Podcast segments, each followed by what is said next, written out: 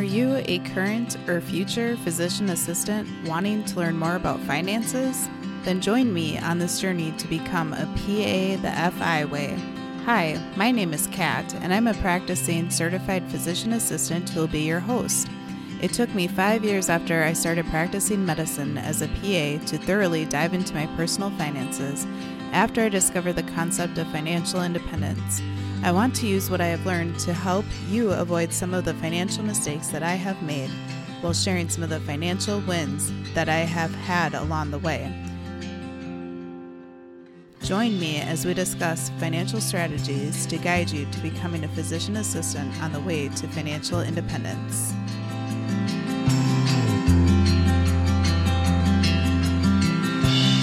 Hey there, and welcome back to another episode of the PA the FI Way podcast. I'm your host, Kat, and thanks so much for taking time out of your day to listen to this episode.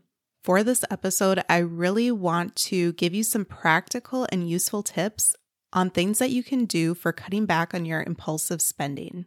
Maybe you have all of a sudden started earning as a brand new PA or other healthcare professional, and you all of a sudden have this income that is way higher than what you have ever experienced before. Or maybe you recently transitioned to a different specialty and are earning a lot more. Or maybe you negotiated a raise in your current role. A lot of those income changes can tend to lead to all of a sudden having more impulsive spending. On the other hand, some people's habits and mindset that they have about spending actually lean towards spending impulsively for many, many years. Maybe they started spending money when they started earning income as a teenager and they still find themselves spending impulsively over time well into their adulthood. I have a list of 10 practical strategies that you can implement to help reduce your impulsive spending. Step number one sounds really basic, but it can be a little difficult to get used to if you have never done this before. But the first step is to create a budget. That sounds so simple and easy to do, but it can actually feel very challenging and overwhelming to people. You first want to figure out your monthly income as well as your monthly expenses. Then you need to figure out which part of your budget needs to go to things that are necessities like utility bills, your rent or your mortgage, etc. If you haven't done so yet, go back and listen to episode 27, where I talk about four different types of budgeting methods as well as sinking funds that can be helpful for budgeting for known upcoming expenses. The next tip that I have for you is to identify your triggers. Some people shop or spend money impulsively when they are feeling different emotions. For example, they could be feeling things like they're bored, they could be feeling really stressed out, they could feel really sad or down. And shopping impulsively can make them feel happier and have that quick sense of dopamine. Instead of having this urge to spend money on things that you probably don't need, consider other ways that are healthier to try to help cope with your emotions.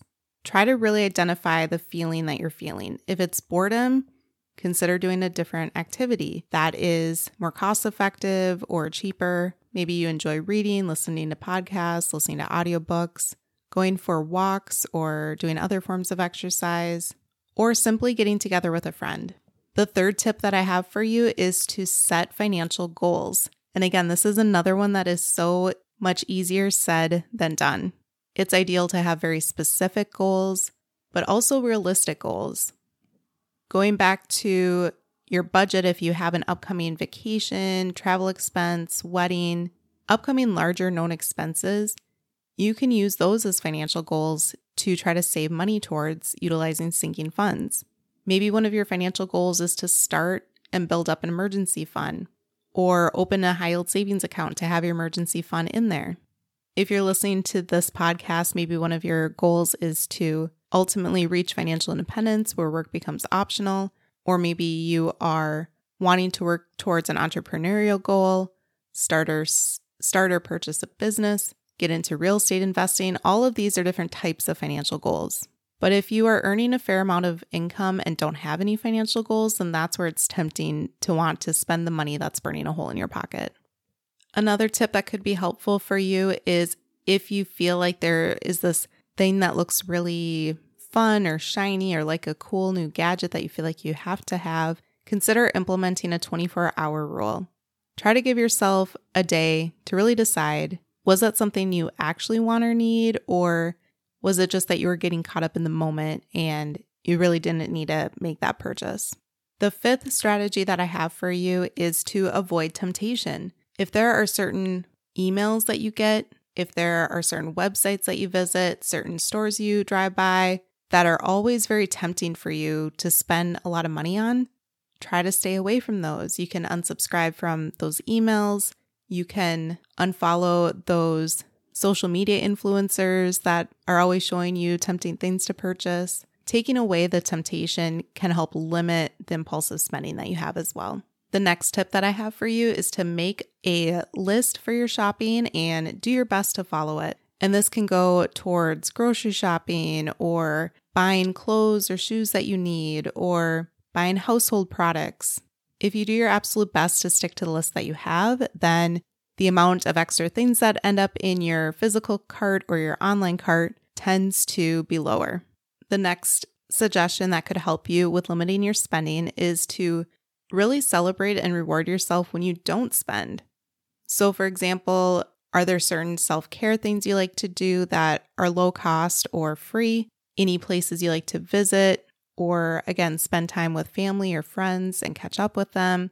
Or maybe you do spend money on something that is a treat for you, but it's once a week or once a month instead of multiple times a week or multiple times a month. The next recommendation would be to track your spending. And my hope is that we're going to touch a little bit on this during the next podcast episode, where I have a special guest that's going to be joining me to talk about a program that we've been working on together in a community that we've been building. But we've been working with members that used to spend so impulsively. And the physical act of tracking their spending week to week, month to month, and even broken down day to day has really drastically cut back on their monthly spending. Some people like to use digital tools or a spreadsheet. Other people find that they like to write things down on pieces of paper or in a journal. Whichever way works best for you for tracking your spending and keeping tabs on it can be helpful. And that is because when you see where your money is actually going, it can be incredibly eye opening and show you those areas where you are spending a lot of money on things that really don't align with your spending goals. And that leads us into the next suggestion for you. So, the ninth tip is to practice mindfulness when it comes to spending. Every time you're about to spend money or swipe your card or click order on the online shopping cart, pause and take a moment to reflect and ask yourself Is this something that I truly value? Will me purchasing this item or this experience really add joy to my life, really add value to my life? And this practice helps you to spend truly intentionally versus impulsively. Another thing you could ask yourself is Does this cost seem high, but it will actually help me save time? Are you purchasing back hours and time from your life? For example, some people find that they really like to order meal subscriptions because it helps save them time with grocery shopping and meal prepping, meal planning. Some people find as though they like to pay for lawn care, snow removal, nannies, people who grocery shop or cook for them. There are so many different options out there where you can spend money that is actually serving you and adding value to your life. When you are spending money mindfully and intentionally, you can ask those questions like Do I really need this? And can you actually afford it? Again, I think that brief moment of pausing before you actually purchase something can be really powerful. And then the 10th tip that I have for you for reducing your impulsive spending habits is accountability. And again, in the next podcast episode that I'm planning with having a guest on the show, we're going to talk about how accountability can be incredibly helpful when you are trying to do things like track your spending, figure out where to cut costs, pay off your debt aggressively, and build your wealth and investments aggressively too. Many people feel as though they can do these types of things on their own, but then find that they get overwhelmed or too busy and just keep pushing it off and pushing it off and then really not accomplishing what their goals are and finding themselves in the same place that they were a year ago. If that is you, I hope they were able to tune into the next episode as well. And before I wrap up here, I want to say thank you to all of those who have taken a listen to an episode, downloaded an episode, shared an episode, have left a written review, or rated the podcast on your podcast player. Because recently, PA the FI Way crossed an exciting milestone where it has had over 50,000 downloads for the podcast episodes. So, again, thank you so much for your support. It really means the world to me. I also love that people have been reaching out to me through email or through social media with giving your thoughts about some podcasts or reaching out if they are interested in being on the show or asking questions too. So keep reaching out and saying hi and letting me know if you have any questions or any feedback as well. Thanks again for tuning in, and I hope to see you back here soon.